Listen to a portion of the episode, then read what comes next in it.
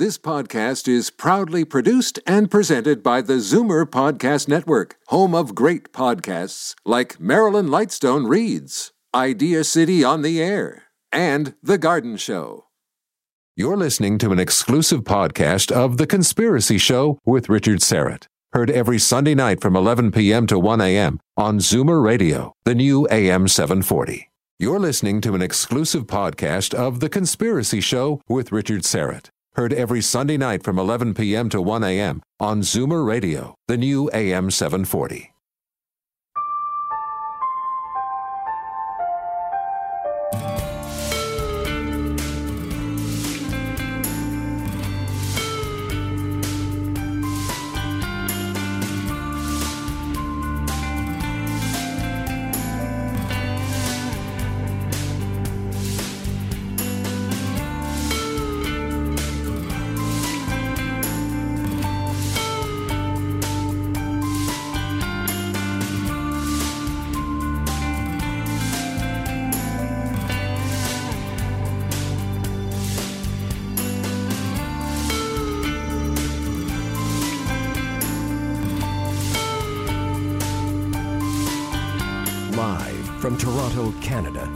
Conspiracy Show with Richard Syrett from Zoomer Radio, AM 740. Welcome to the Audio Imaginarium. Come on in, hang your cloak on a peg, grab a stool, and come warm yourself by the fire. You are among friends.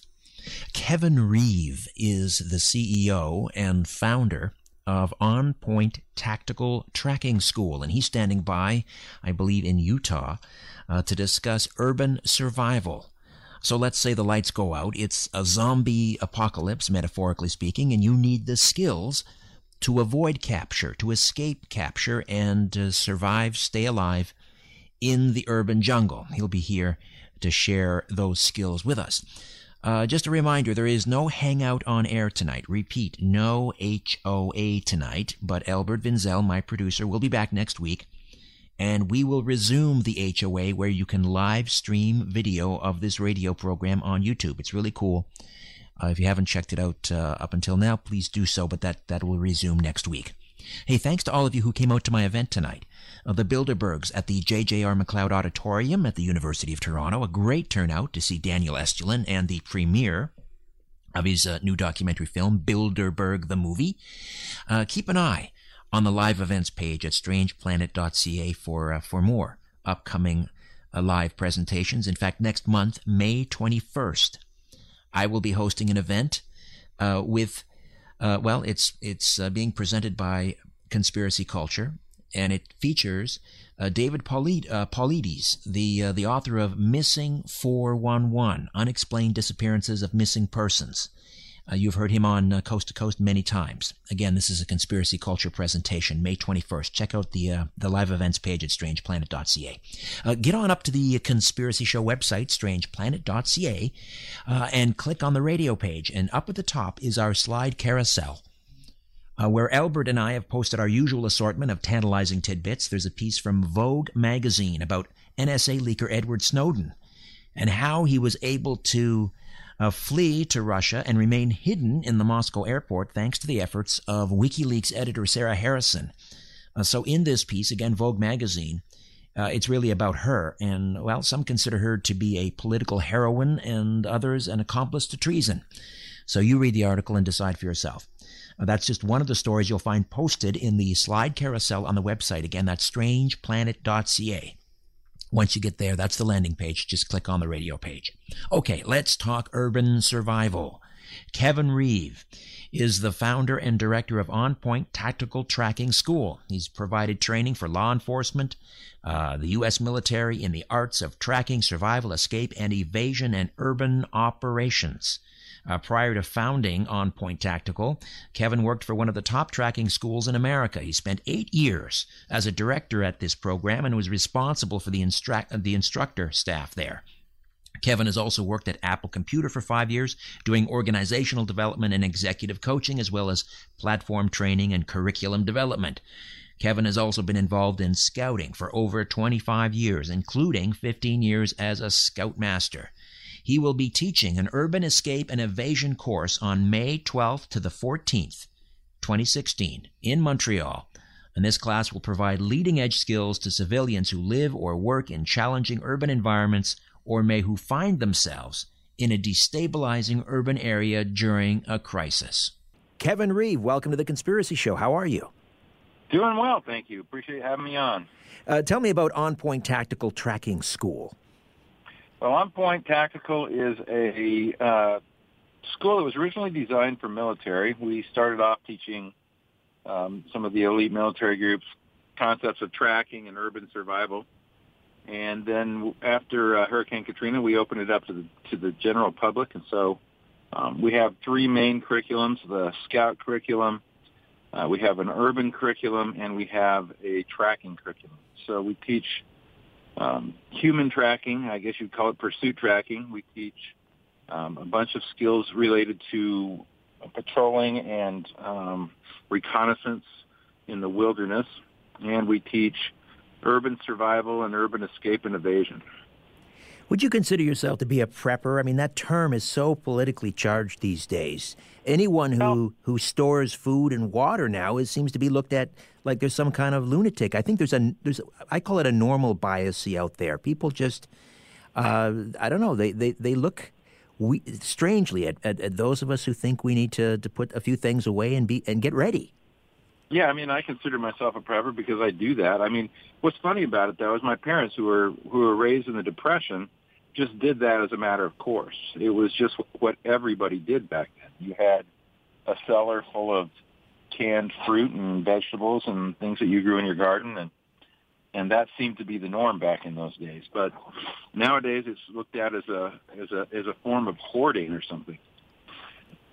It's true, and that's because our parents' generation had their metal tested. They had, a depression and then the Second World War, and subsequent generations have not had their metal tested, but I fear that is going to change. I think the next generation is going to have their metal tested perhaps like no other. What are your thoughts?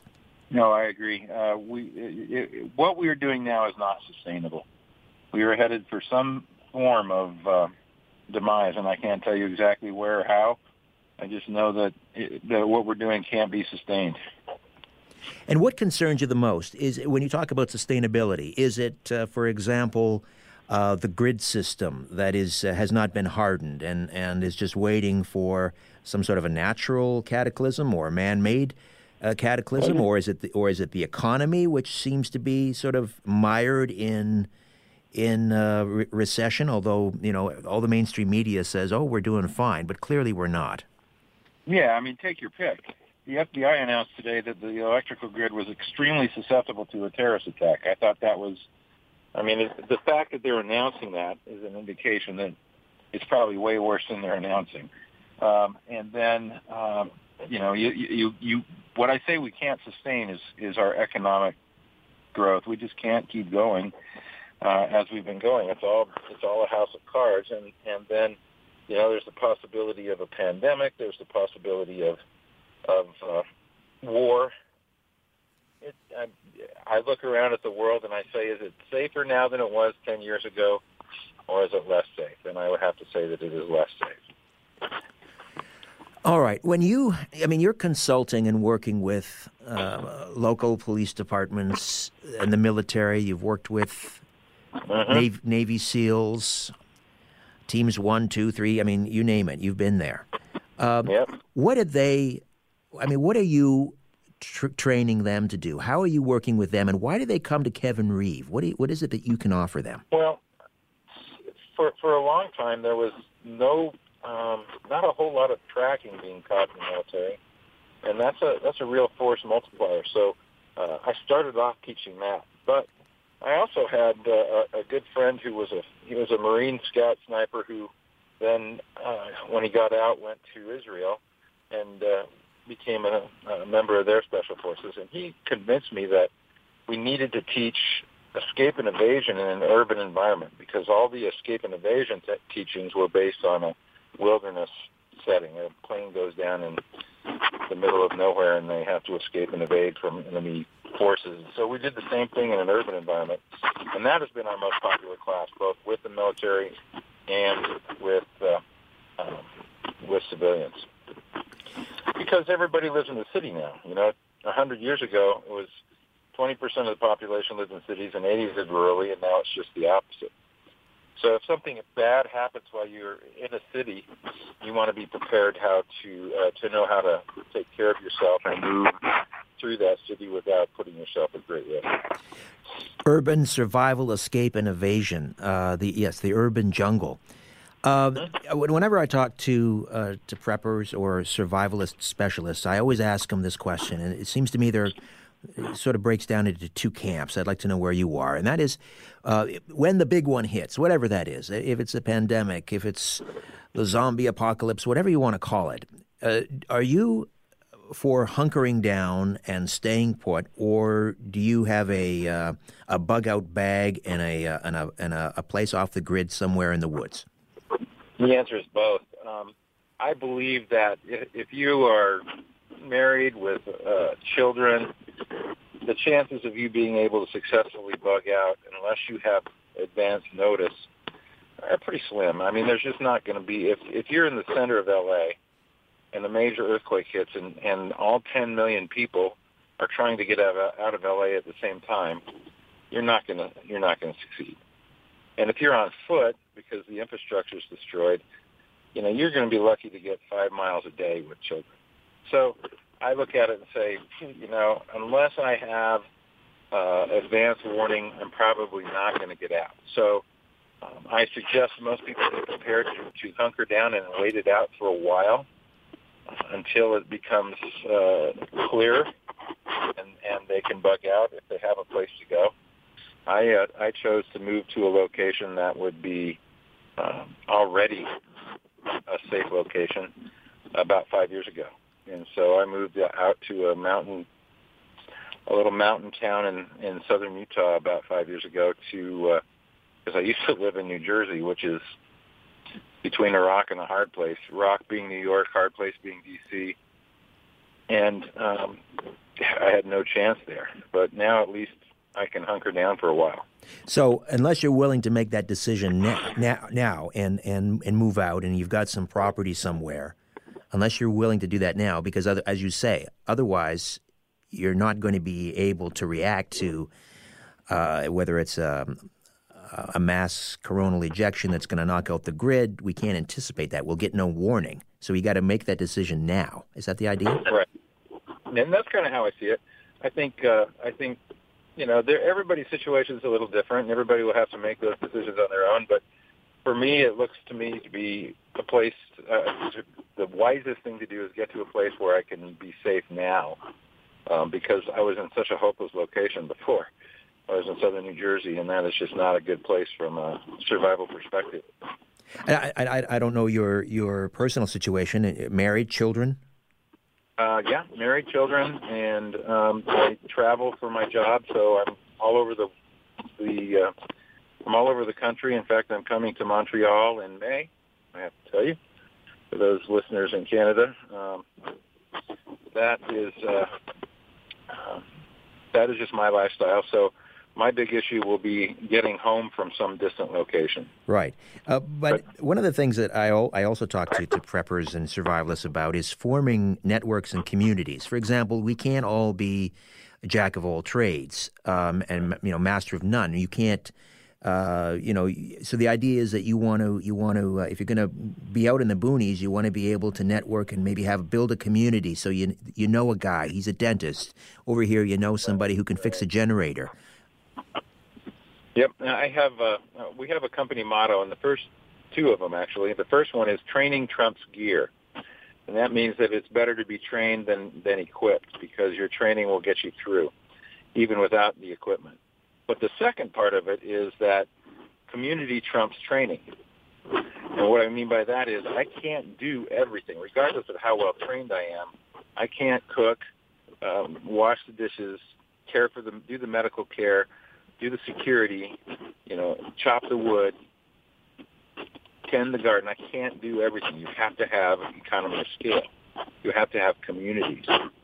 And so I'm a big advocate of forming communities now. We've been working with a lot of people in our own community just in terms of training and preparation for any kind of an event, and the event really isn't that important as much as the effect of the event.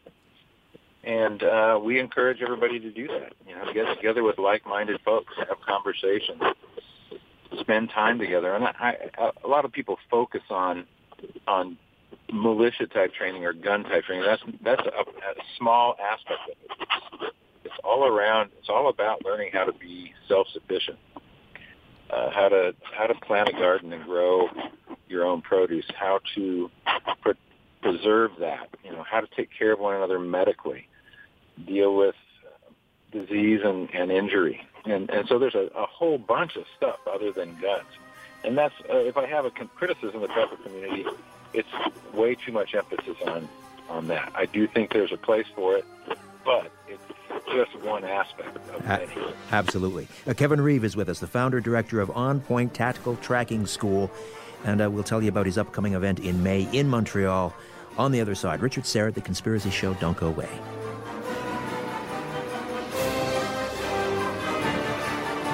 This is no place for the naive or the faint-hearted. The Conspiracy Show with Richard Syrett from Zoomer Radio.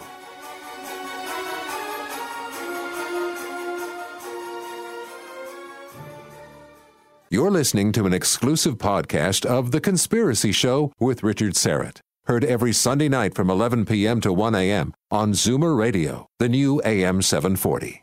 Where there's smoke, there's The Conspiracy Show with Richard Syrett from Zoomer Radio. We are back with Kevin Reeve, founder, director of On Point Tactical Tracking School. He provides training to law enforcement, SAR teams, U.S. military in the arts of tracking, survival, escape, and evasion, and urban operations. And he's now offering this knowledge and these skills to the public. And you're coming to Montreal, just down the 401 east of where I'm sitting, Kevin, in May. Tell me more about that. Well, we do our urban escape and evasion class, which is our kind of flagship class, May 12th to 14th. And we've reduced the cost considerably for Canadians because of the current exchange rate. And it's normally $795 U.S., and it's down to $495 U.S. to allow those in Canada to have a chance. Yeah, we're getting hammered. We are getting hammered. It's like I've never seen it that bad. I don't know if it's been that bad in the past, but it seems unusually bad for Canadians right now. Well, we still 150 years into our existence, we remain drawers of water and hewers of wood. We are so tied to the energy sector that right, no light at the end of this tunnel, unfortunately. Well, and the collapse of the oil prices is exactly pretty much killed all of the shale oil. Indeed, boom that was going on. So yeah, I know it's a tough world right now. It is, and you know, we were talking about, you know, the economic situation, and you know, a lot of people read the Wall Street Journal and think, well, it's steady as she goes, but I just don't see it. I mean, I think with China, they're almost in a panic situation, and they're the only thing that's really keeping the world economy afloat right now. So we are all in for, as we mentioned earlier, some tough times. So. Give us a sort of a glimpse into some of these this course that you'll be offering in Montreal in May. Well, the idea is that you might be in an overseas traveling and encounter overthrow of the government, but it could be a local event. It could be something just in your own town. It could be a nationwide event, a terrorist event, a big earthquake. It doesn't matter. Anything that disrupts the delivery of goods and services. We'll call the event. And this is a class on how to prepare yourself essentially to travel through a city without a ton of equipment. You know, the idea is to try and teach yourself how to live as minimally as possible. But, you know, some very basic things. But we teach you how to escape from custody in case you're unlawfully detained, how to get out of handcuffs and flexi cuffs and rope and duct tape and things like that. We go into lock picking to get you resources. Everything you need to survive exists in the city. You don't have to go to another city to find it. You just have to get to it. So we teach lockpicking. We teach people how to defeat the ignition of cars so that you can obtain transportation to get home. Now, all of this is predicated upon the fact that we have lost the rule of law, which will happen shortly after any kind of major event. Yeah, that's important to point out, that you're not training petty thieves here. Exactly, yes. Yeah, we screen pretty carefully in that respect. You know, we don't allow anybody that's a convicted felon to take the class because of just some liability issues that we don't want to deal with. So we screen, we try and keep everybody above board on why they're learning it, but the skills are the same either way. So, you know, after Hurricane Katrina struck, most of the police force went home to take care of their families. And I don't blame them, but that left New Orleans without any law enforcement. And right. That's what I would expect in a situation where an event occurs and the grid as we know it goes down. The problem is that when there is no rule of law, people behave poorly. And you need to be prepared for that. You need to be prepared for people who have no consequences for their behavior. That's right. That's what I call the zombie apocalypse, is when the lights go out. And the first, you know, people are actually kind of civil and helpful until their stomach is empty. And then, as you say, all hell breaks loose. That, to me, is the zombie apocalypse, when you have hordes of angry, hungry people running around who will do anything and who wouldn't to eat. And that's your next door neighbor. That's that's the guy who's always been you shared the carpool with. You know, that's we think everybody's going to remain civilized, and in fact, in most societal breakdowns, we go through about four or five phases. The first phase is a cooperation phase where everybody's trying to help each other out, and that could go 24 hours to a week, depending on how serious the situation. But following that is a suspicion phase where people are not quite distrustful, but a little bit more suspicious, and they're not quite as helpful. They're thinking more of their own family and so forth. And then we get into, if no help arrives and no resources are restored, we get an anarchy phase where everybody is out on their own, you know, and trying to get their own resources and feed their own family. And that's a really dangerous phase because people will do anything. That's what you were saying. And then the next phase is tribalism, where people start to self-organize and group up according to, you know, either social class or race or whatever. This is just history. I'm not. Yeah, this is the ugly underbelly of the human existence or the human condition. And then eventually what will happen is people will start to consolidate power, and you'll end up with warlords and that kind of situation. So that's kind of how society goes through a collapse. And, you know, sometimes there's government to step in and reinforce and return to normalcy after even the suspicion phase, and sometimes there isn't. So if you look at recent events in Argentina, what's happening in Venezuela right now, you're seeing pretty much them moving into the tribal phase. They're in the anarchy right now, and you're going to start seeing groups form for self-protection, and you know, it's really quite predictable, and it's very interesting. But our class is designed to teach you how to recognize where you are and prepare yourselves for those eventualities by having some skills that will get you through. Now, most of us, I shouldn't say most of us, myself, I can speak clearly about myself, not in the greatest physical shape. You know, I should be in far better shape as sort of the protector of the family. But how important is having, you know, the ability to, well, stamina certainly is important, but just physical strength. Well, it's endurance is probably more important than physical strength, but being in good shape is crucial. You know, I was talking with a special operations guy yesterday that I spent some time with, and we were talking about the fact that most people, if they had to walk 20 miles home from work, would be completely destroyed by the effort. Right. You know, just getting home from work 20 miles would destroy their feet. They wouldn't be able to walk for 3 days. They'd have horrible blisters, and that is going to be a huge issue. If you are traveling with children, you may have to be carrying your backpack and your child. And you know, everybody assumes that they can just throw on their pack and go, never having done it before or not having done it for a long time. I make no illusions about that for myself. I understand exactly what my limitations are.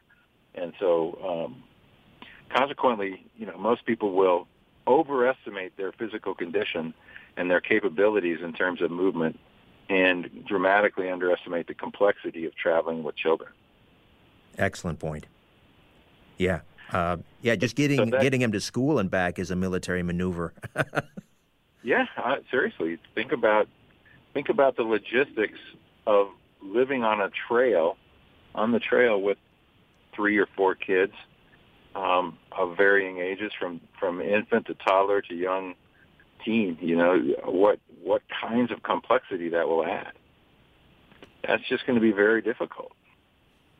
Well, so if there ever was a time for all of us, you know, middle-aged parents or anyone really, time to get in shape. You know, if there's ever a greater motivation, I don't know what is, than, you know, a possible breakdown in social order, and all that's standing between you and the mob is, you know, whether you can hike through the woods with your child on your back.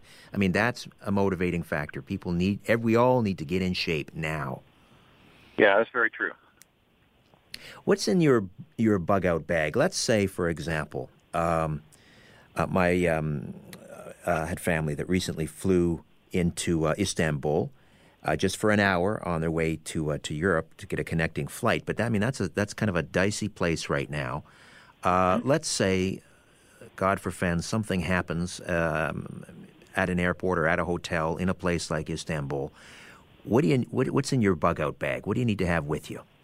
Well, I base this on a set of priorities that we've identified as essential in an urban environment. Your first priority is your immediate security. So if someone's shooting at you need to get behind cover. If somebody's chasing, you need to run. If the building's on fire, you need to get outside. That doesn't necessarily require anything in my bug-out bag. It's just a mindset. The second thing, I have to do a medical check. I've just been in some kind of intense event, and I need to check myself medically and treat myself. So first aid. I have 2 different levels of first aid. One is a trauma kit, which is designed for treating gunshot and knife wounds. It is a very specific kit. And the second is a first aid kit, which is for treating cuts and bruises, and we call it the boo-boo kit. It's designed for general first aid. And so first aid, the third thing I need to consider is self-defense. I need to be able to protect myself in a grid-down scenario, because there'll be a lot of people who are operating without any restraint, and I need to be ready to defend myself and my family from them. Everybody has a different take on what that means. For me, where I live, that means I carry a gun. But not everybody has that freedom, flexibility. So you may have to improvise a weapon, depending on where. If you're in Istanbul, you probably don't even have a knife with you. You're going to have to sit down really quickly and put together something you can use for self-defense. It might be putting a rock inside a pair of socks, but something that you can use in the event of someone coming after you. Then we're going to start looking at our physical needs, attending to our physical needs of shelter, water, warmth, and food. And so those, I have the items in my kit for those things. I have a tarp to make a shelter. I have what's called a wubby, or a poncho liner, as a blanket, and everybody has their own. And that's our shelter. We have water purification, a very small filter. If you don't mind my mentioning the name, it's the Sawyer personal filter. That's fine, yep. And I carry fire starting capability. I have a steel striker and cotton balls with Vaseline on them to start fires. I have knives, several knives. I'm a knife guy, so I carry a lot of knives, different sizes and different purposes. I have a multi-tool, a most useful tool in the urban environment by far is a multi-tool. It's the one thing I would never go anywhere without. What we used to call like a Swiss Army knife. It's got a screwdriver and a pair of scissors and several switchblades all in one. Yeah. Yeah, the ones I have are there's like a Leatherman. It's got a pair of pliers on it and scissors and screwdrivers and knives and a file. So that's always with me, and I just can't imagine not being able to have that around. And then I carry food. In this case, it's high-density energy bar kind of things in my go bag, so that I have like a 3-day supply, like 12 of these energy bars. I've just found a new one that I'm really fond of, and so I'm in the process of replacing them all, but those things are worth their weight in gold because food's a low priority, but not having it makes you miserable. True enough. All right, we're going to take another time out, and okay. When we come back, we'll remind folks again about this upcoming event in Montreal in May with Kevin Reeve, who is the founder, director of On Point Tactical Tracking School. And the website is onpointtactical.com, and we've linked up to that on our website here at strangeplanet.ca. Back with more in a moment. Don't go away. Loose lips sink ships, and sometimes corporations. Got something to say? Call Richard Syrett now at 416-360-0740 or toll free at 1-866-740-4740. You're listening to an exclusive podcast of The Conspiracy Show with Richard Syrett. Heard every Sunday night from 11 p.m. to 1 a.m. on Zoomer Radio, the new AM 740. Big Brother is listening, and so are you. To The Conspiracy Show with Richard Syrett from Zoomer Radio. To speak with Richard, call 416-360-0740 or toll free 1-866-740-4740. We are back with Kevin Reeve, founder, director, On Point Tactical Tracking School. We're talking about urban tracking, survival, escape, and evasion. And it's so important to be thinking about the urban environment now, since we are no longer a rural people. We don't live on the farms. We are all huddled and herded into these teeming population centers. And let's assume, though, that there is... Let's talk about pandemics here for a moment, actually, because I know that's something that you're concerned about. And in 2014, of course, we had the Ebola scare, and more recently, the Zika virus. Although you may disabuse me of this. I'm starting to think that whole Zika virus thing was much ado about nothing, and maybe part of some grander scheme. I mean, Zika's been around since we've known about it for 70, 80 years. But anyway, let's. Right. What on the horizon in terms of a pandemic do you have your eyes on? Well, I'm looking for Ebola. That was we were close. I was very, very concerned that it might break out, but it'll be something like that. It'll be a virus that mutates and transmits itself into the human form and spreads through the population like a virus does, and it'll probably be. Something that is, the Earth's population tends to self-correct every so often. Mm. Yeah, we are overdue. It's just, and we're overdue for that. It's just a fact. We put it off with the development of antibiotics for treating bacterial infections, but the fact of the matter is that there's a lot of possibilities in the viral environment. There's always mutations occurring. So something's going to hit, and it'll spread. And given the rapidness with which we transport ourselves around the world, chances are it will probably spread around the world quickly, becoming a pandemic rather than an epidemic. And then we will have to deal with those situations. And really, if you live in a city and you haven't prepared in any way for a pandemic, then you're probably just going to get swept up like everybody else with the disease. Now, these pandemics, I guess, historically sort of burn themselves out in about 90 days. Pretty typically, yes. Yeah. So then we have to start thinking about if we're not going to bug out, we're going to hunker down and stay put for 90 days. I mean, and you talk about social distancing. Talk to me about that. What we should do. Social distancing is a form of isolation, self-imposed, a quarantine, as it were, that allows you to stay away from anybody who might be able to transmit the virus to you. So it means essentially going into your house, closing your door, and not coming out until the 90 days is up, which requires some very specialized preparation. You know, you've got to have a 90-day supply of food. You've got to have over-the-counter medications and so forth to deal with any sicknesses that occur while you're in there or injuries. You have to have water for 90 days, assuming that, you know, depending on where you're at and what your situation is, you may not have an endless supply of water.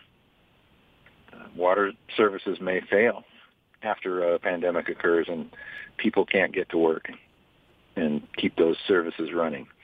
So you have to have a certain amount of self-sufficiency ready to go before the pandemic occurs. The worst thing I can imagine is having to run down to the store and try and buy water and food because you haven't got any, and then exposing yourself to the people who are already contagious. I would imagine that the virus, of course, or a pandemic would be bad enough, but it's not the virus that would end up killing most people. It would be, again, the breakdown in social order when the hospitals close because they don't have staff to run them because they're afraid and they're staying home. Ditto the police and the fire and the people that watch over the criminals and so forth. It's that breakdown in social order from the fear of the pandemic. Right. Now, here's an interesting statistic that I can't remember where I got this, but I got it from a magazine when I was in L.A. I just don't remember which one. But they said they have a total of about 93,000 hospital beds in L.A. County that service 10 million people. Wow.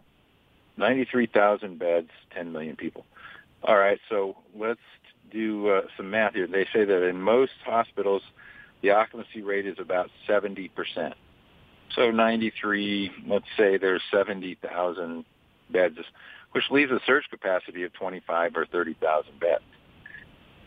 Mm-hmm. That's on a good day. Mm-hmm. If there's an emergency of any kind, that those hospitals will so quickly be overrun, overwhelmed, incapable of helping people, that you will not be able to go to a doctor or a hospital to get medical care.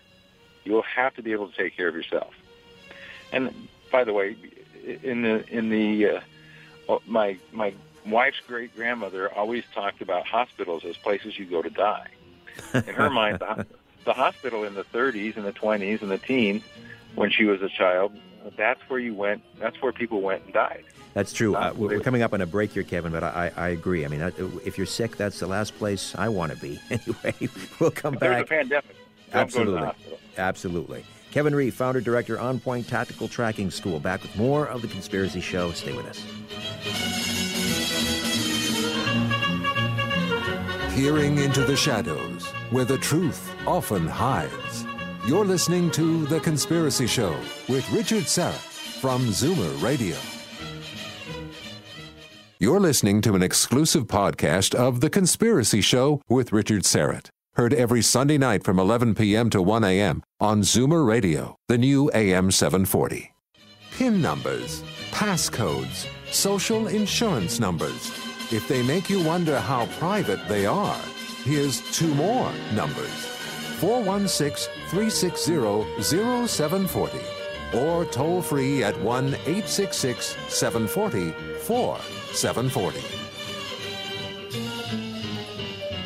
Kevin Reeve stays with us, founder, director, On Point Tactical Tracking School, onpointtactical.com, and he's teaching the public how to survive in the urban jungle, evasion, escape, survival, tracking, all very important skills to have, never more important as we're staring some, well, pick your cataclysm. Is it an EMP event? Is it an earthquake? Is it a pandemic? Is it an economic tsunami which breaks down social order? Even if it's something comparatively minor, something that'll pass in 3 or 4 days, like a blackout, and we've experienced those right here in Ontario. What is the harm in being prepared and having, just like our ancestors did and our parents, having a store of water and food and knowing some basic first aid? These are just life skills, and we have forgotten them, and now is the time to get them back. Kevin, I was watching on YouTube. Actually, it was a story on WorldNet Daily, and it was about in Denmark. They have these schools for kindergarten aged kids, 4 and 5 years old. They're called forest kindergartens. And when foreigners go and see how they conduct these kindergarten classes outdoors in freezing temperature, in the rain, kids running around, learning to use knives to whittle, being left almost unattended, although they're being watched, to climb trees, to do what they want. They're shocked and amazed, but I'm thinking they're onto something, and it's just starting. We're starting to see some of these forest kindergartens in the United States. I think maybe there's a couple, but in Denmark they're like 10%. And to me, this is part of the problem: is we bubble wrap our kids, and we're all so soft. It's not going to take much to sort of bring this society to a screeching halt. Right. We have become a society that seeks for comfort above all else. We've taken away everything that can cause us pain, and we never do hard things. And our kids are raised playing with Xbox instead of a tackle box, and they never go fishing. They never go hiking in the woods. They're outdoor averse because they haven't. I mean, I grew up making tree houses and riding bikes in the neighborhood, and all those things that kids in the 60s did. And, kids today, the helicopter moms don't want them getting dirty, so they don't go play in the backyard. And consequently, they don't ever do anything tough, anything hard. And they grow up delicate so that they have to have quiet rooms if somebody presents a thought that's different than what they're used to. That's right. You're microaggressing me. Please stay away. Yes. I don't want to hear a different thought that's contrary to my own. If someone tells me I'm microaggressing them, I will go straight to macroaggressing. I knew I liked you. Well, what about... it brings me to the point of why aren't we introducing these skills back into the schools? Even things like learning to can, which is a completely lost art. Right. I grew up in scouting, and I was talking to a student recently about that. I said, look, the great thing about scouting was I got out and went camping once a month. I went on a 50-mile hike every summer, and that was hard. That was really hard. And you learn how to do hard things like that, then that toughens you up. It prepares you for those events that are coming. And I strongly advocate for scouting for both young girls and young men, both, and get out, get involved in an outdoor program. There are a number of wilderness survival schools. I do a little wilderness survival training, but I don't do children. But there's we don't teach our kids enough of that, and there's a number of them out there. And I would just encourage you to do a Google search on wilderness survival training for children and find some of them. I know that up in Washington State, there are home schools that focus on that. I know up in New Hampshire, there are some as well, but it's just a matter of finding them. But I know they're there. And if you are interested in getting your kids toughened up, then get them outdoors. Nothing else works. No, exactly. And we seriously, we need to introduce some of these skill sets back into the school system. Learning. My boys and I. My mother-in-law is with us, and she's of a certain age. Grew up during the Depression, the war, a civil war in Greece, and she's teaching my little 9-year-old guy, one of them, to darn socks. Just a simple skill like learning to sew, is so important. Yeah, that's a great example. You know, we live in a disposable society, and I grew up with my parents used to say, if I can remember this, I can't remember make do or do without, use it up, something like that. But you know, essentially it was, and I'm astounded that I can't remember because I heard it every day of my life for the first 12 years of my life. You blocked it out. Hey, I might have, but it was one. Essentially, you know, learn how to deal with what you have. Right. And, right. Learn how to repair things and fix things, and don't just live in a disposable society. Darning socks is a great example. It is. It is. What has you the most concerned right now as you read the news, hear the news? What are you most concerned about? I think the presidential race is looking to be a very violent affair before the election is over. I just worry about the level of discourse, or the lack of discourse, the level of anger that I see going on. I think that could really disrupt things in the major cities in the United States. So that concerns me. I am fully expecting major bad news on the economy anytime, and it hasn't happened yet, but I expect it. It could be China. Could start there. I'm concerned about war. I'm concerned about Japan and China, and the Vietnam and China, and that blowing up. I'm very concerned about ongoing troubles in the Middle East. I look at the world right now and I say, well, spin the cylinder and pull the trigger. It's going to be one of them. Right. Yeah, it's pretty. Yeah, it seems pretty dire. I don't know what will trigger it, but when it triggers, it's gonna get ugly. Are you a gold bug? Silver bug. Yeah. It does tend to outperform gold if you can ride the wild, climbs the wall of worry. Yep. So you know, I mean, it's just an additional defense. I would rather have things in hard assets like food, but you know, it's good to have a little bit of everything. Diversification, I guess. Tell us again about the upcoming event in May, and how do people sign up for that? They go onto the website, onpointtactical.com, and look for the Montreal class. It runs a Thursday, Friday, and Saturday, and it should be a hoot. It is really fun. 2 days of classroom, 1 day of field exercise, and the field exercise is an adult version of hide and go seek. It is, you're just out in the city being chased. You have to escape from custody. There's just a whole series of events that allow you to practice and apply all the stuff that you learned the first 2 days.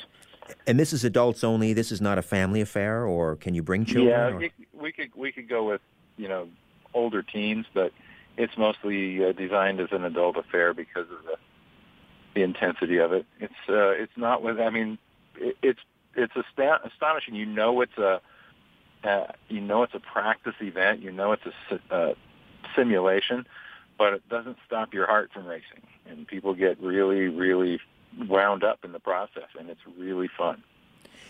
What about learning? I mean, you talked about a first aid kit, and you know, it doesn't take long to learn how to deal with cuts and abrasions. But when you talked about a trauma kit, mm-hmm. That I would think would take obviously some more advanced training. How does one, without going to medical school, learn how to use a trauma kit? There, Google it.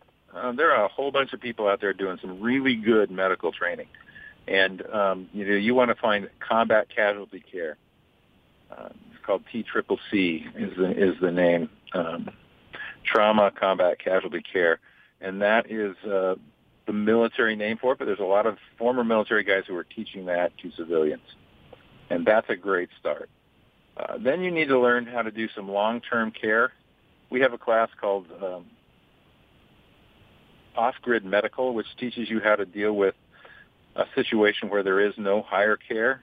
Everything that you learn now is stabilize and transport to higher care. But if you are the higher care, what do you have to do? And so we'll have another version of that class in the fall. That's a really exciting class. It's taught by a medical doctor, and you learn how to do suturing and reinflating collapsed lungs and all the way down to amputations. Wow. That's not for the squeamish. No, it's not. It really is not. If you have a weak stomach, this probably wouldn't be the best class for you. But it seems like becoming fully prepared, and it's an absolute essential, but it seems like it's it's got to be, you got to make it a full-time job, or am I wrong? It's kind of a lifestyle. I mean, I hate to sell it that way, because then people go, yeah, I'm not too interested in that. But, you know, you really have to be prepared to devote some time and effort. You have to be effective medically. You have to have good understanding of how to store food and how to rotate and so forth. There's a whole series of skills around preparedness that most people, I mean, they just think if they have a bunch of boxes of canned food in their refrigerator, I mean, in their garage, that's all they need. But there's actually a lot more to it, I think. What's in your? Do you have like the 1 acre survival garden? If so, what's your top 10 fruits and veg? I have a black thumb, but my wife is a pretty good gardener, and we have just a vegetable garden. We grow corn and squash and beans and peas and carrots, and, you know, just the usual garden, strawberries. And tomatoes, lots of tomatoes. They grow very well here. So we have good years and we have bad years, you know. And we dehydrate. Have a dehydrator, and we bottle. We have the pressure cookers, and we do mason jars full of vegetables and so forth. And what about protein? Do you raise chickens, rabbits? I don't. No. No, I have neighbors that do, and so we'll trade. I'm sure our next-door neighbor has a very full chicken pen, and a couple other neighbors in the neighborhood do. It's one of those things that I would do if I were around more, but I'm traveling so much that it just is a little prohibitive. The garden is self-watering. I have it's all on a timer and drip system, and that I don't have to worry about.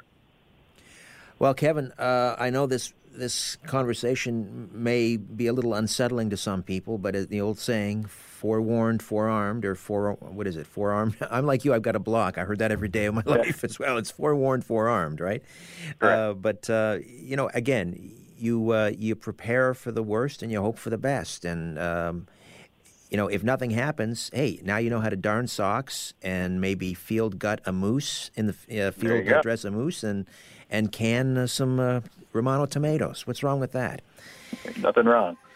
Kevin, a real pleasure. Again, let's tell people about the upcoming event in Montreal in May. Yep, let's plan on looking at our calendar and going on our website, looking at the calendar, and the dates are the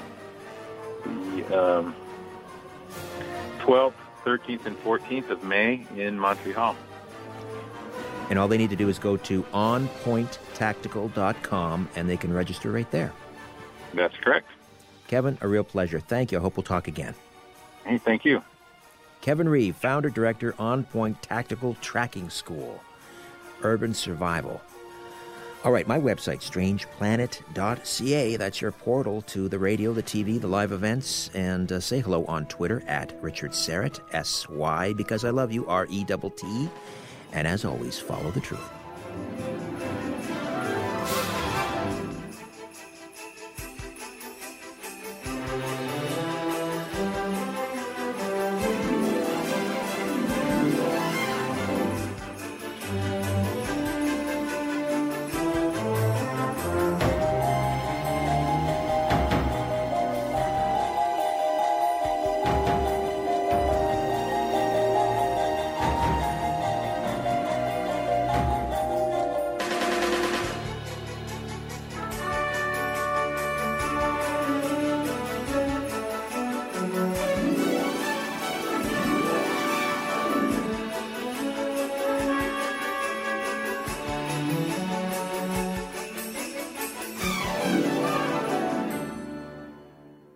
You're listening to an exclusive podcast of The Conspiracy Show with Richard Syrett. Heard every Sunday night from 11 p.m. to 1 a.m. on Zoomer Radio, the new AM 740.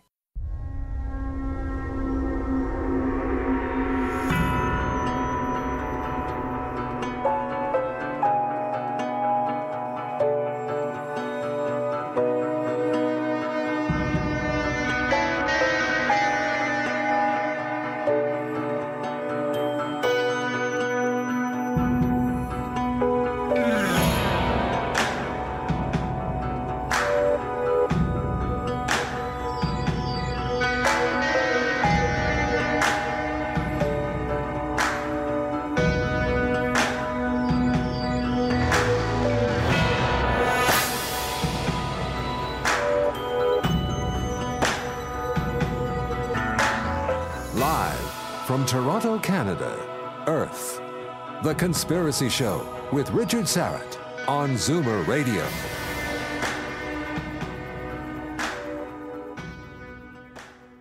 Thanks for inviting me into your home, your long-haul truck, your taxi cab, RV, camper, that greasy spoon just off the interstate, and your cabin in the woods. This is The Conspiracy Show. My name is Richard Syrett, and I bid thee the warmest of welcomes. Colin Hall is an independent researcher, investigator, author, and he's standing by from England. He's got a very curious and strange tale involving a multi-car pileup on the M6 motorway near Birmingham, England, back in November 2009. Nothing unusual about that, you say, but the crash was precipitated by a flash of intense light. According to witnesses, the tarmac was set on fire. The three lead cars in the crash were all on fire. And then, without giving too much away, it gets really, really bizarre after that. And then a similar crash near the Eiffel Tower in Paris about 6 months later. Again, very strange, some might say paranormal occurrences surrounding that crash, all covered up by local police and the media. Colin Hall is standing by to tell you more about the M6 and Paris crashes. We also have some audio tape, a police audio tape as well, that we'll be playing. In the meantime, just a reminder, no hangout on air tonight. We will resume the HOA next week when Albert returns, and then you'll be able to stream the video of this program live on YouTube. You get to watch the radio. It's really cool. Albert and I did post some stories, however, up on the website, and you may want to check those out. Just go to strangeplanet.ca and click on the radio page. Up at the top of the radio page for The Conspiracy Show, there is a slide carousel containing all sorts of great stories, and just click on whatever grabs your attention. If secret underground bases are your thing, then we've got a great story for you from a website called WeShapeLife.org, WeShapeLife.org, and the piece reveals top hidden underground hideouts all over the United States. And then there's this bombshell described on the website, YourNewsWire.com. Shockwaves are reverberating around the Kremlin as word spreads regarding an extraordinary meeting called by Vladimir Putin recently, where, according to sources, the Russian president said, now get this, 95% of the world's ruling class are not even human, but are cold-blooded hybrids who are members of an ancient cult. I don't know, did Putin actually out the ruling elites as a bunch of reptilians? I can't vouch for the veracity of this story, but you can read it and decide for yourselves. Those are just two of the tantalizing tidbits available in the slide carousel on the website. Go to strangeplanet.ca and click on the radio page. Okay, this one, as I mentioned, is a real head-scratcher. I had Colin Hall on the program several years ago when I first got wind of his strange story, two-car pileups, one on the M6 in England, another 6 months later in Paris. A lot of similarities between the two crashes, and quite frankly, the details, if true, are just plain weird. And here he is joining us again with an update on the M6 and Paris crashes. Colin Hall is a security consultant based in England. He became interested in the reports about the M6 paranormal crash and the Paris crash, and has written a book about it, Volume 1. And perhaps after this program, he'll be busy working on Volume 2 of the M6 and Paris crash. Colin Hall, welcome to The Conspiracy Show. Good to talk to you again. How are you? I'm very good, Richard, and thanks for having me back. And and thank you for being up 2 a.m. Over there in merry old England. Whereabouts are you in England? Based at the moment up in the northwest. I've been travelling a little bit as I do with my regular job, so I've sort of been flitting between the northwest and the south of the country for the last few months, just on various projects, to be fair. The Paris M6 crashes, you contacted me, I'm trying to remember when we spoke last, but to be honest, I was not aware of this story, and it has stuck with me, and I know we have an update tonight, and that's why you're joining us, but this has to go down as one of the most bizarre, head-scratching stories I've ever come across in my 20 years doing this type of radio. And how did you first learn about, before we talk about it in depth, how did you first hear about the Paris M6 crashes? Well, I was doing some research for a client, and part of what I do is security consultancy. So we'll map out routes, we'll look at risks, and part of what I was analysing actually, and it is very mundane, was a trip within the M6. Now, as I was doing my research, I stumbled across these stories, and probably like yourself, I became rather fascinated, borderline obsessed. And then, of course, the more I researched into the M6, then obviously things were allegedly happening in Paris, so I started to research that. So I jumped on a plane, went to Paris, drove up and down the M6, and before I knew it, I'd collected enough material and released a book called Fact or Fiction.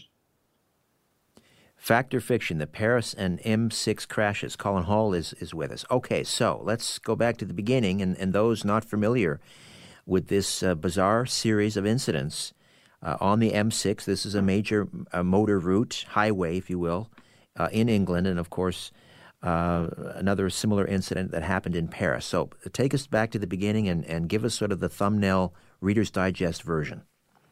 Well, the first of the two incidents that allegedly happened was the one based over on the M6 near Birmingham, which we can now confirm with this new evidence that's come to light.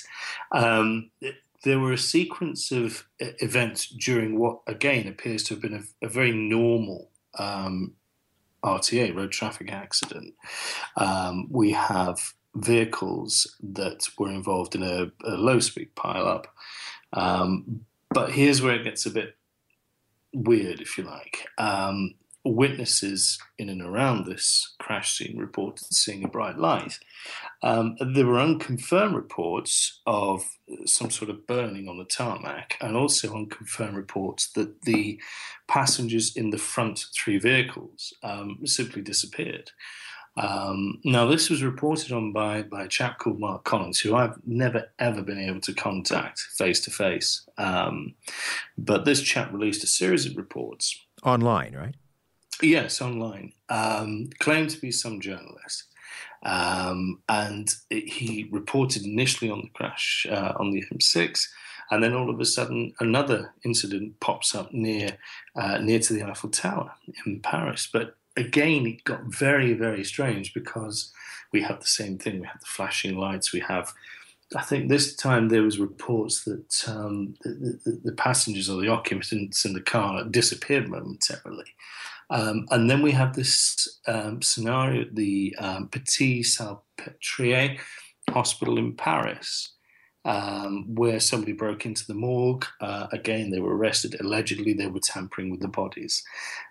Quite why, I don't know. I mean, I asked a couple of people about this, but, there was allegedly some injecting going on. And, of course, you don't inject a dead body. There's no reason unless, of course, you're embalming them. Right, or you're extracting something with a hypodermic needle. Yes, of course. I mean, but this was definitely injection in rather than extraction out. So just to be clear, Colin, there were fatalities in the Paris crash. There were bodies taken to a morgue. Yes. But yes, absolutely, yes. But what about the M6? Any fatalities? No. And I think that this is interesting because the people in the front of these vehicles, as far as I'm aware, have never, ever been found. So how they would be classed, I don't know. But there is that difference between the two incidents, according to these reports by Mark Collins. So, I mean, I I guess from that, and being what I am as a cyber consultant in the security industry, I got sort of hooked on it and delved even deeper. And the more I delved, the less I could actually find out. And pretty much everywhere I turned, I was stonewalled, which again was quite unusual for something that was allegedly quite high profile. What's the time frame on this? When did this happen? Well, we now know, and we've had it confirmed, that the crash on the M6 happened in November 2009. We also now know that the crash in Paris happened, I believe it's in March 2010. So they were within sort of 6 months of each other. Right. And as I say, the MO is the same. Bright lights, you know, people disappearing and reappearing. The only difference is there were fatalities allegedly in Paris. They weren't on the M6. They just disappeared. And witnesses, have you been able to contact witnesses in Paris? And again, this event happened about 6 months later, 2010. Witnesses who were on the scene may be involved in the accident? No. I mean, again, when I was out in Paris, I don't know. I mean, maybe my reputation precedes me, but it was quite unnerving. I mean, you know, poking around the Eiffel Tower in 2010, asking questions of the gendarme, they just completely blanked me. There was a cafe near to the Avenue de New York, which was sort of like the road that runs parallel to the Eiffel Tower. Again, very, very quiet, very cold shoulders. So no witnesses. The only statements of fact that we actually had to go on were the reports by Mark Collins, which again made it, and I've always used the word, these alleged incidents, you know, was it fact or was it fiction? I thought it could have been an elaborate hoax. And you know, a lot of it pointed to that. But, of course, the reaction on the floor in Paris sort of made you wonder, okay, perhaps there is something more to this. Right. And, again, the number of people missing, I guess, in the Paris crash? Well, they weren't missing. There were four bodies. Just four bodies. Four bodies that were recovered. Okay, so nobody missing in the Paris crash. But what made it similar to the M6 crash was the bright light. Was the tarmac on fire there as well? I guess so. I don't know. Okay. We know that there was reports of a bright light. We know that there was reports, again, on the Mark Collins reports, that passengers momentarily disappeared. So it was a very similar MO. I guess the physical evidence, i.e. the bodies, is the difference. Right. And also, why on earth would you inject the dead bodies? Exactly. Well, you know, 3 years on, answers or questions are slowly being answered. But you've had some confirmation on the ground, you said. What sort of things have been verified, substantiated, and by whom? Well, again, over the last, 3-4 weeks, there's been this release. There's been two releases, in fact. The first release were two images taken at the Pitié-Salpêtrière Hospital. The first image is of a suspect holding a device, and the second image is of that device on the mortuary floor.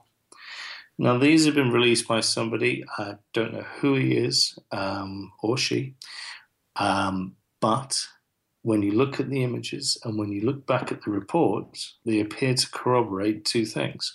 First, somebody was clearly in possession of some strange-looking device, and that device found its way into the morgue. So that was the first thing.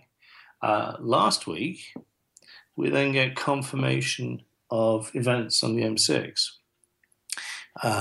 There is an audio clip that's been posted online.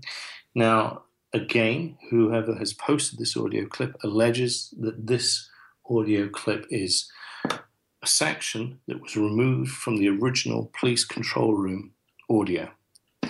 in it. I think it's just over a minute long. We are going to play that, Colin. We'll play that when we come back off of the next break. We'll hear this alleged police audio recording that was removed initially from the, I guess, the first audio recordings that were released. And this bit that we're going to hear would tend to lend some credence to the Mark Collins story and your version of the events. The Paris and M6 crashes, perhaps the most unusual story you've never heard, but you're going to hear about it tonight. Colin Hall, my guest, the author of Fact or Fiction, The Paris and M6 Crashes, and we'll play that clip when we come back. Back with more of The Conspiracy Show. Stay right here. My name is Richard Syrett. Fasten your seatbelt and put your tray in the upright position. You're about to leave everything you know behind on The Conspiracy Show with Richard Syrett from Zoomer Radio.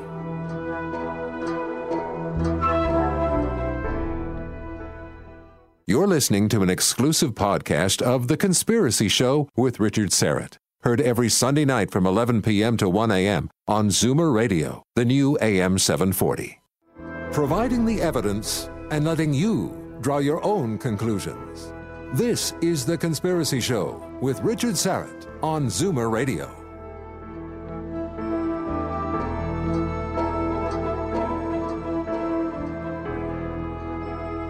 And we are back with Colin Hall, the author of Fact or Fiction, The Paris and M6 Crashes, Volume 1. But I'm guessing, Colin, with this new information that's coming to light, in particular this police audio clip we're about to hear, Volume 2 will be in the works soon. Yes, I definitely think that there's scope, given what we've now had confirmed by this alleged whistleblower. So, yeah, no. Totally agreed, yes. Okay, so again, just to recap, the M6 crash, November 2009, you had a car pileup on the M6 motor route. The crash, witnesses say, the crash was precipitated by a bright flash of light. The tarmac was on fire, and the drivers in the three front vehicles involved in the crash completely vanished. Do I have it right so far? Absolutely, yes. Then, 6 months later, similar circumstances, a crash near the Eiffel Tower in 2010. And in this case, there were fatalities, although, according to some reports, some of the occupants of these cars seemed to, flit in and out of... Well, they were there and then they were gone and then they were back again. That's exactly it. I mean, I think the phrase they used was they disappeared momentarily. These bodies ended up in the morgue. And according, to some reports, someone was seen in the morgue injecting the cadavers with something, we don't know what, which is very strange. Okay, now we're going to just tee up this police audio clip we're going to hear, Colin. Yeah, I mean, this was posted last week. I've listened to it a lot.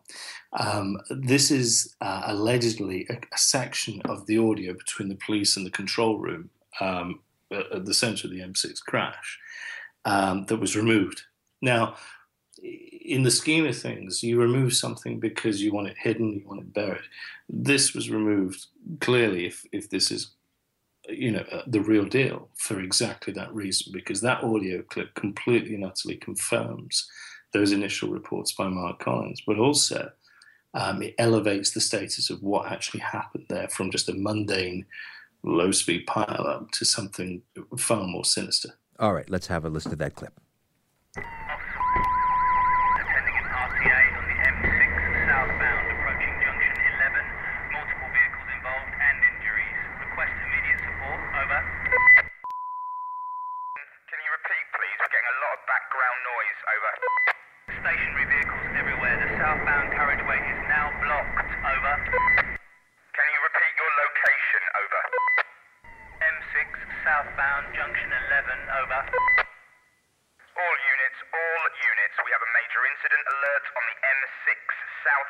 Junction 11. officer at the scene requesting support, over.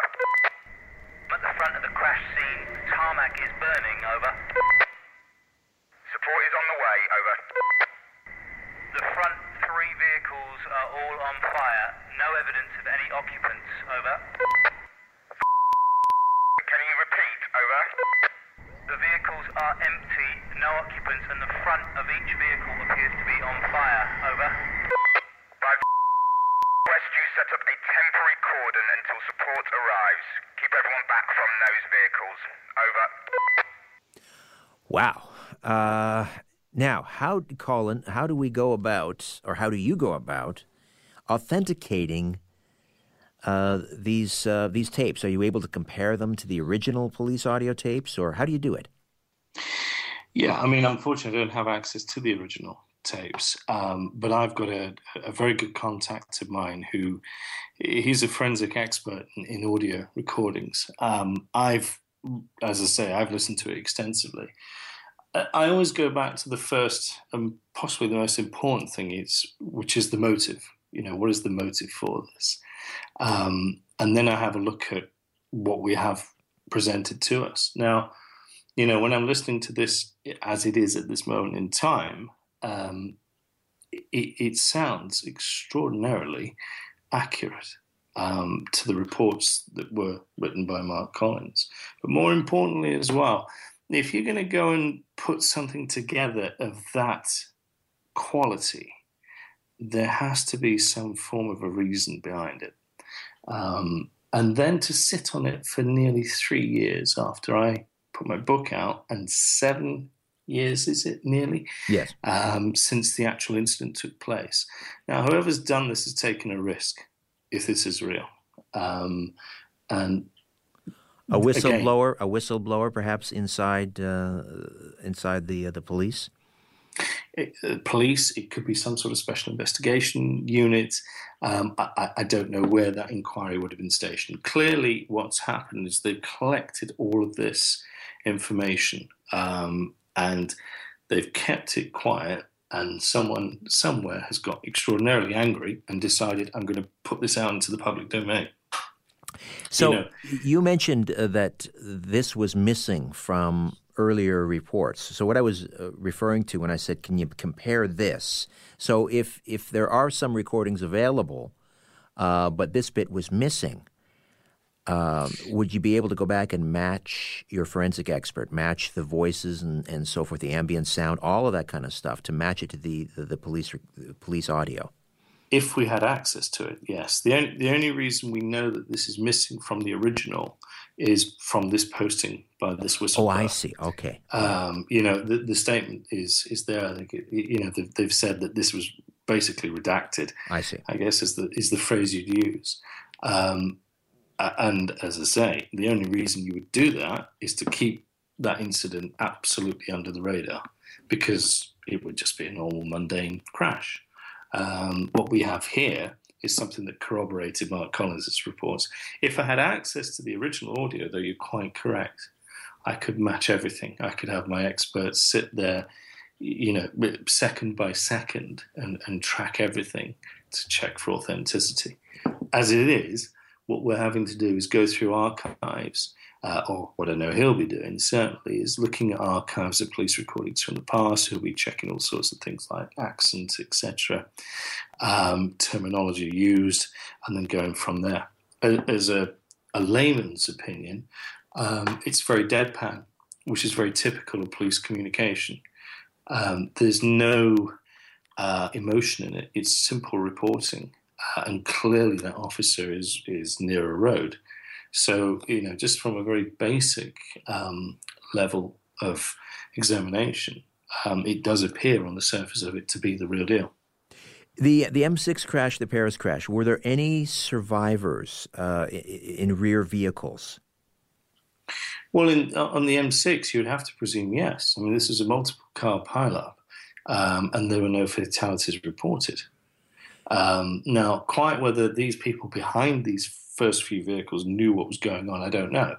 I mean, specifically, this officer was instructed to throw up a cordon. Right. So nobody could get near to it. So as far as they're concerned, I mean, a flash could be explained by any number of things.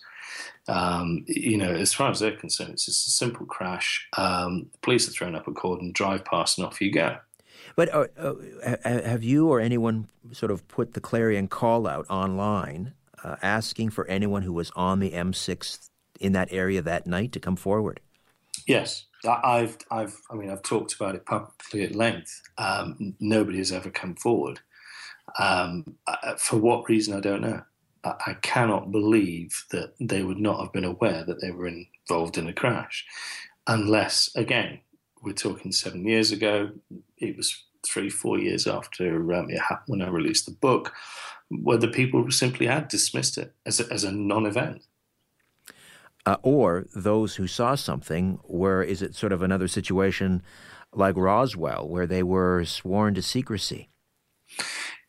Always a possibility, but it's very, very difficult to coerce a relatively large amount of people into doing that.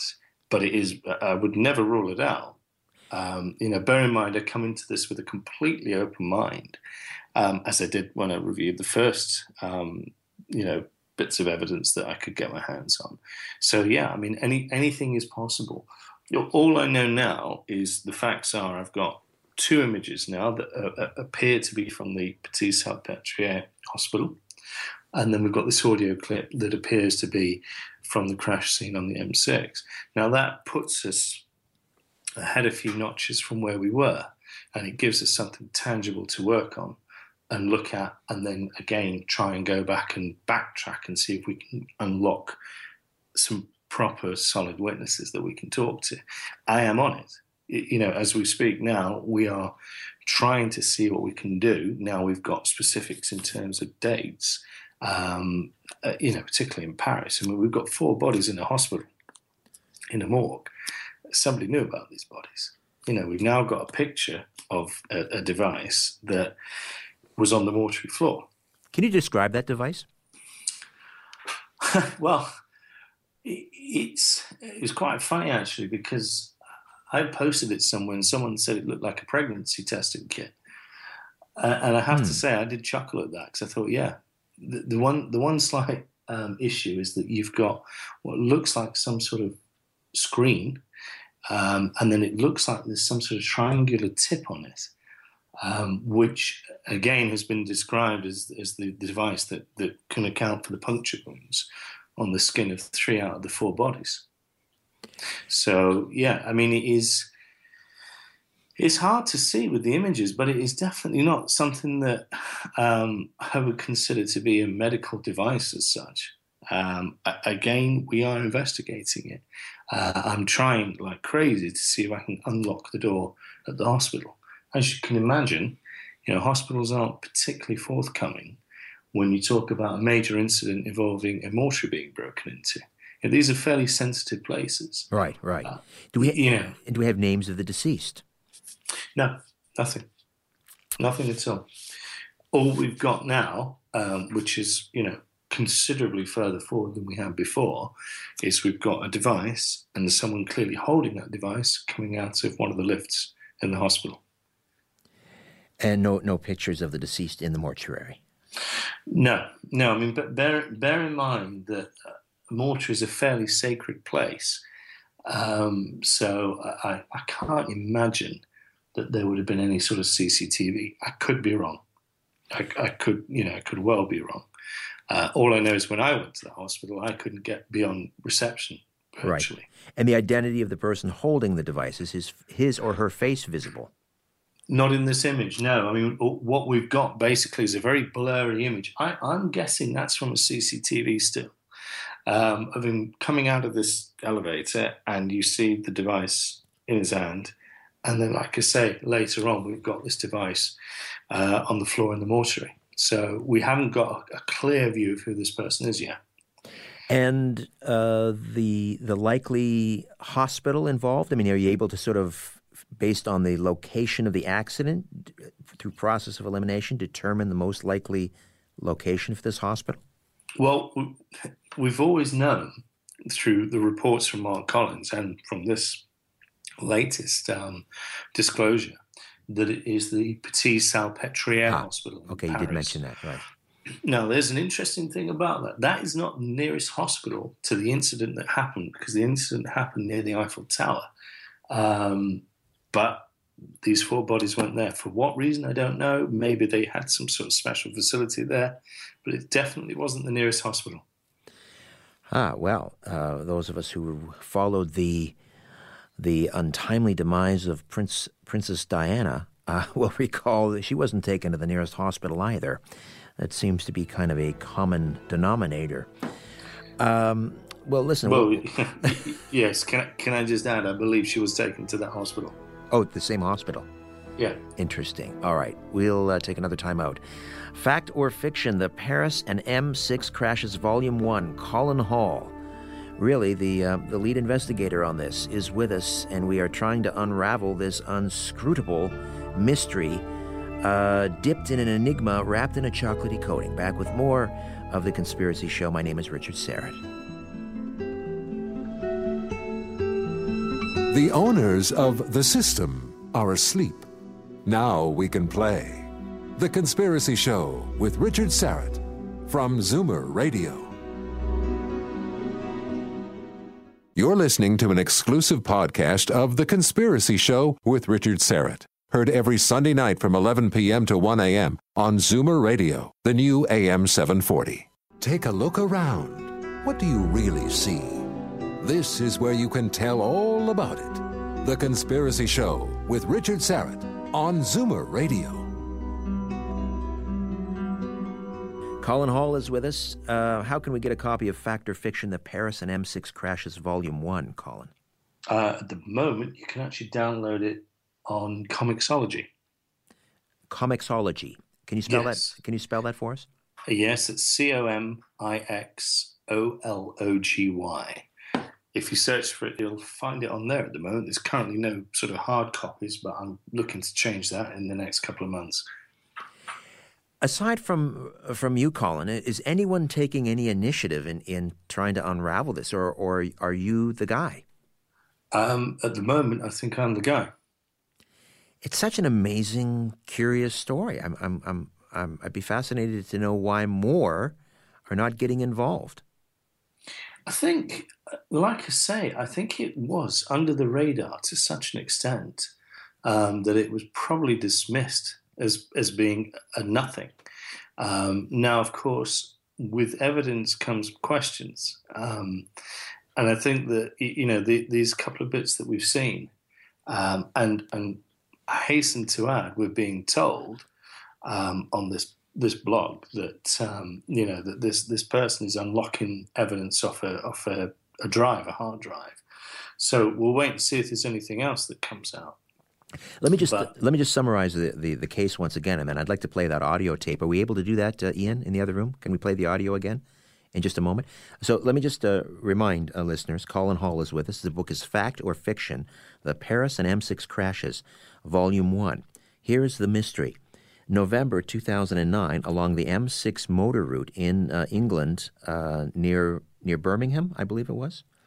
That's correct. Yes. We had a multi-car pileup, and according to witnesses, the pileup was precipitated by this bright flash of light.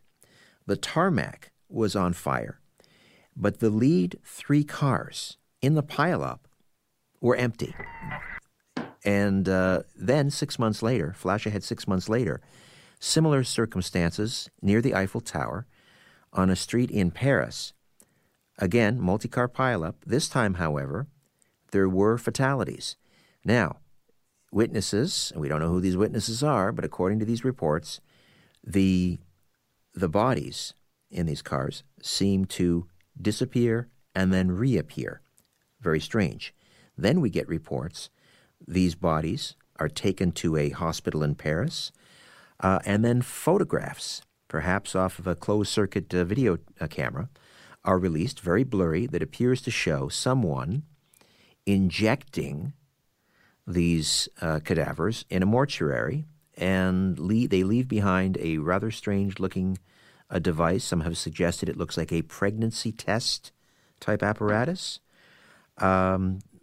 Is that all accurate, yeah, Colin? Okay. That is absolutely accurate. I mean, you know, the other thing I would add that I think it was 3 out of the 4 bodies were injected, and the fourth body threw up some anomalies. I'm not quite sure what, but yeah, I mean, you know, this was definitely some sort of syringe, not a syringe that I've ever seen, but you know, we can sort of say with a certain degree of authority that device is a syringe. All right. And then what's surfaced most recently, I guess, within the last, is it 3 or 4 weeks, is this piece of audio tape, correct?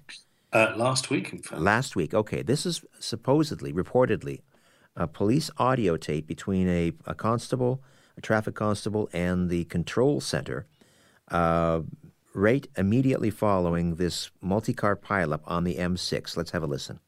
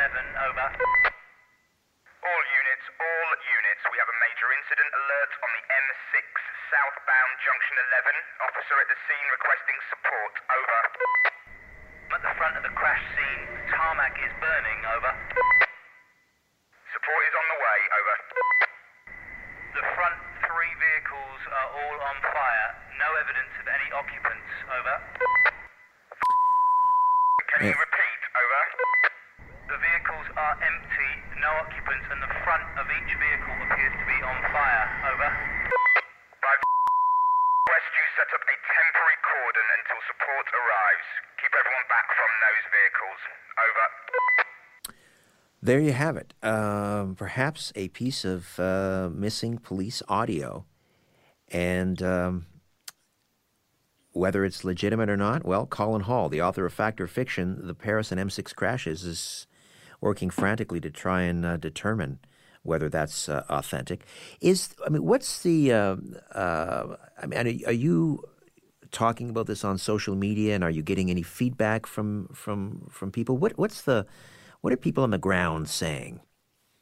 I think, yes, I am talking a little bit, but I think people genuinely are surprised. Of course, like I've said, because this is the first proper piece of tangible evidence, I think that they're quite shocked that evidence has come to light after such a long time. Absolutely. Listen, I got to jump in here. Sorry, Colin, we're going to head into a break. We'll pick this up on the other side. The M6 and Paris Crashes with Colin Hall here on The Conspiracy Show. Don't go away. In a democracy, we elect officials so we can sleep at night. So why are you up? 416-360-0740 or toll free at 1-866-740-4740. You're listening to an exclusive podcast of The Conspiracy Show with Richard Syrett. Heard every Sunday night from 11 p.m. to 1 a.m. on Zoomer Radio, the new AM 740. You're listening to The Conspiracy Show with Richard Syrett from Zoomer Radio.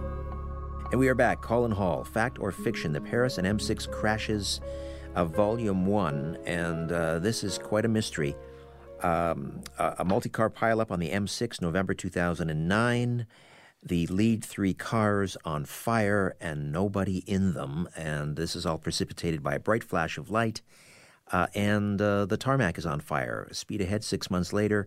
Paris, a road near the Eiffel Tower, multi-car pileup. This time, fatalities, 4 bodies. Witnesses said they appeared, disappeared momentarily, and then reappeared. Allegedly taken to a mortuary where they are, where someone is caught on camera injecting the cadavers with something, and that's really all that we know, except for that police audio that we heard earlier that has surfaced, which seems to corroborate the eyewitness accounts of what happened on the M6. We heard audio from a traffic constable who arrived at the scene, described the multi-car pileup. The lead 3 cars in the pileup on fire and empty, and Colin Hall is on the case. And I was asking you before the break, what's sort of the what's going on in the rumor mill on social media and elsewhere? I mean, are people are there people in the area, let's say in Birmingham, who are sort of aware of this, and are they talking about it in pubs? What do you hear? What do you know? Well, they're definitely aware of it because, you know, I mean, for a start, there's a couple of articles in the region, in the local magazines and newspapers about the book. So whether they're chatting or not, I don't know. I think what the key thing here is that in you know on social media at the moment, people are seeing for the first time, like I am, this evidence come out, and you know reaction has been shock. You know, it's 7 years on. You know, so to keep something that quiet for 7 years, that's a hell of a time. As you referred to earlier on, you know, Roswell, people kept that quiet for such a long time. So, you know, I think if there's more evidence, and we're being told reliably that there will be more evidence, I think it'll, if you like, I think the more we see, the more we'll almost dare to believe is true, and it becomes more about fact than fiction. But I've certainly seen, you know, what I've seen over the last few weeks is beyond anything I ever expected to see. I mean, I never thought we'd hear an audio clip. You know, that's pretty sensitive stuff, and whoever's got it has gone to a lot of trouble to get it out there. I would imagine that the M6 is heavily surveilled. A lot of I mean, I know London is one of the most surveilled cities on the planet, so I'm guessing that there are a lot of cameras, even just for traffic reports and so forth, along the M6. Somewhere there must be footage of this car, this multi-car pileup happening near the, I think it was the 11th Junction near Birmingham. Yes. It's got to be out there. Is there? I mean, in here in Canada we have the you can launch a FOIA request, Freedom of Information Act, it's called, and you can get access to this. Do you have something similar in England? And if so, have you initiated what we call a FOIA? We do. I've never initiated it only because I never sought that as a plausible route to gain access to evidence. They are perfectly acceptable for regular cases. When you cross over into areas that are sensitive, you tend to find that these requests are rebuked. It's fairly common. Anything that's to do with national security, for example, you will not get access to those files. One would imagine it would be very similar with this. I will try, because now what I have is a reason to go in, which is this audio clip. I, like you, will be very interested to see what they say, right? And if they stonewall. Exactly. It's it reminds me of this sort of circumstance going back to when LBJ was running for governor in Texas back in the 1950s, and he accused his political opponent of something, and his advisor said, well, you can't accuse him of that. It's not true. And he said, I don't care. I just want to hear him deny it.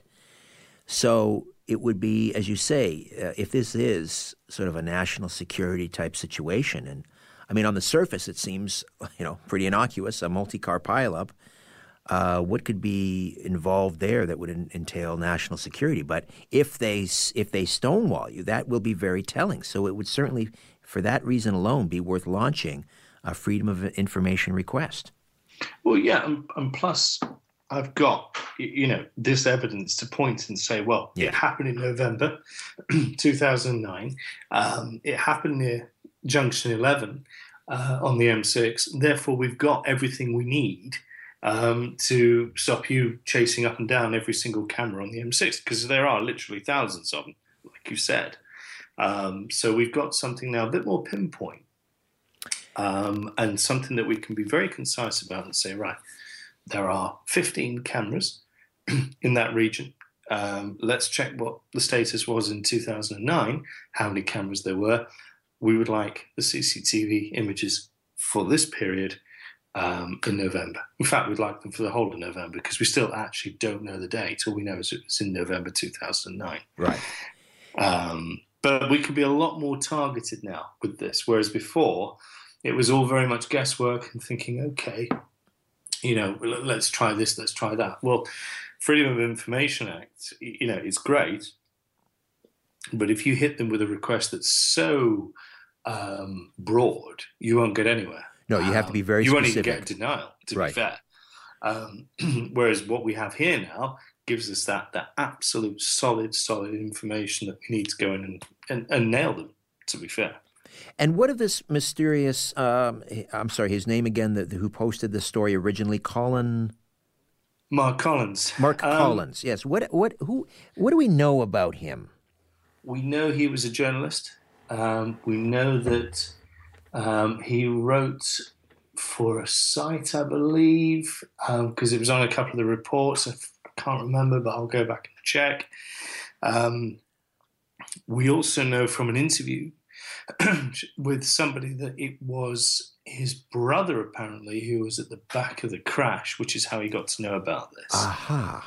All right. There was an interview he did on a website, stateside, actually, that discussed this. Aside from that, we know very little. I've had some interaction with him online, and that's about it. He came across as somebody who sounded quite embittered by the whole thing. Whether he was dumped on, I don't know. Whether he is part of the plan, I don't know. You know, I've always said that this was either a diversion, this was a fake, or this was the real deal. And all the players involved are probably all as guilty as each other. It's just trying to work out who did what, where, and when, and then get to the motive, and then find out exactly, you know, what transpired at these two locations. And when you say Mark Collins was a journalist, do you mean like a credible journalist who worked for mainstream media, or what type of journalist was he? No, he was. As far as I could see, he was I guess a little bit of a journalist wannabe. What they call a citizen's journalist nowadays, a citizen's journalist. Yeah, that's probably a good way of describing it. I mean, like I say, the information is so scant. I mean, the guy's disappeared from view. All I know is that he did a few articles here and there. There are a few articles on his blog, to be fair. Clearly the man was trying to make a name for himself. Right. Whether he was trying to leverage these reports into what he was doing, I don't know. But clearly nothing has happened on his blog for years. And your last communication with him online was when? I think it was last year. Last year, okay.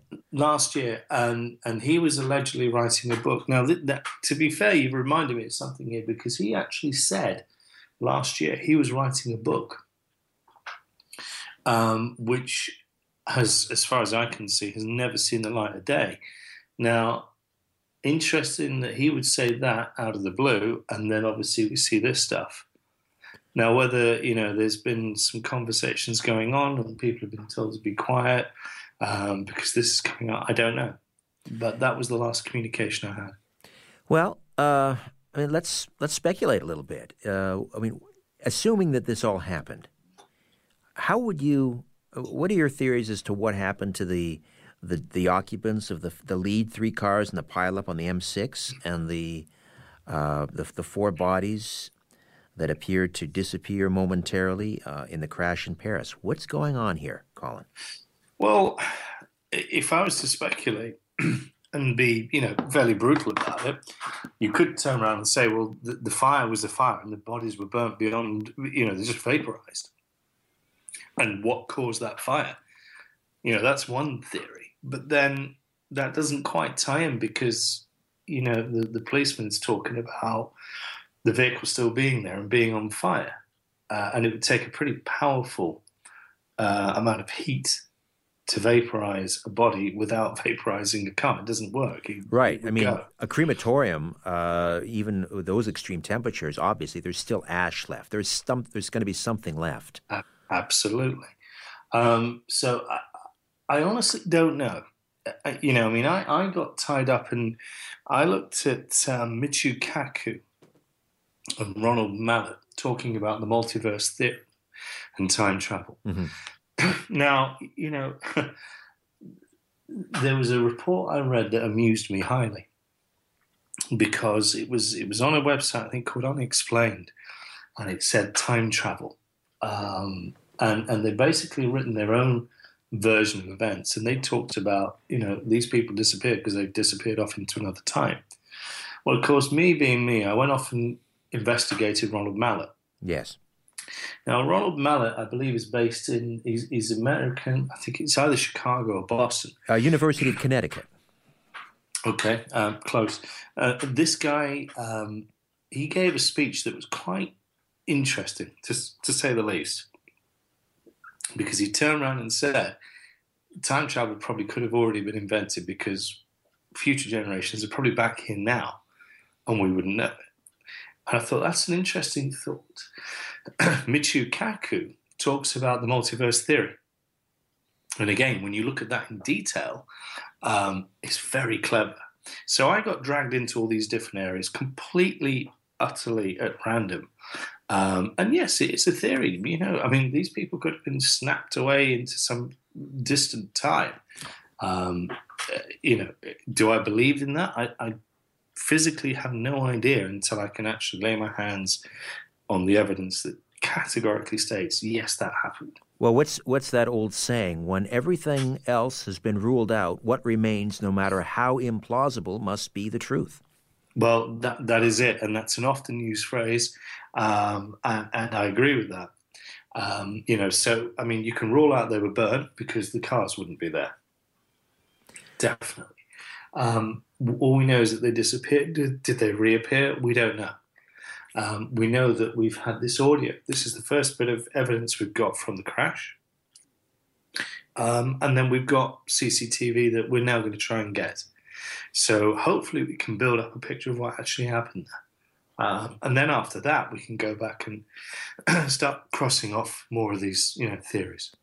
And again, just we're almost out of time here, but to pursue this time travel possibility that somehow the missing occupants of the M6 crash were somehow, I don't know, catapulted into another dimension or another time frame, and perhaps this bright flashing light had something to do with it. The cadaver or the bodies of the victims of the Paris crash that appeared to disappear momentarily and then reappear, and then this strange figure who is caught on camera in the mortuary where these four bodies are being held, injecting them with something. So what's the idea? That he could be from the future? He's coming back? I don't know. It's just a riddle, isn't it? Well, it is. I mean, you know, I'll read directly because I've just got this guy's blog up. And it says here, the autopsy report showed that all four bodies, high levels of succinylcholine in their bloodstream. A morgue technician went on record to suggest, in their professional opinion, these people could not have controlled a motor vehicle. Now, I need to find out who this morgue technician is, because if they're saying that they couldn't have controlled a vehicle due to being loaded with a load of succinylcholine, that adds a further twist into what on earth happened. Well, you got a lot to chew on, and we will look forward to Fact or Fiction Volume 2, the Paris and M6 crashes. Colin, please keep us up to date, and we'll get you back on when you know more. Thank you so much for this. Brilliant. Thanks for having me on. Colin Hall. All right. My thanks to Ian Robertson, Albert Venzel, John Franz. Thanks to you all for listening. Back next week with a brand new show. In the meantime, don't be afraid. There's nothing concealed that won't be revealed and nothing hidden that won't be made known. What you hear in the dark, speak in the light. What I say in a whisper, proclaim from the housetops. Move over, Aphrodite. I'm coming home. Good night.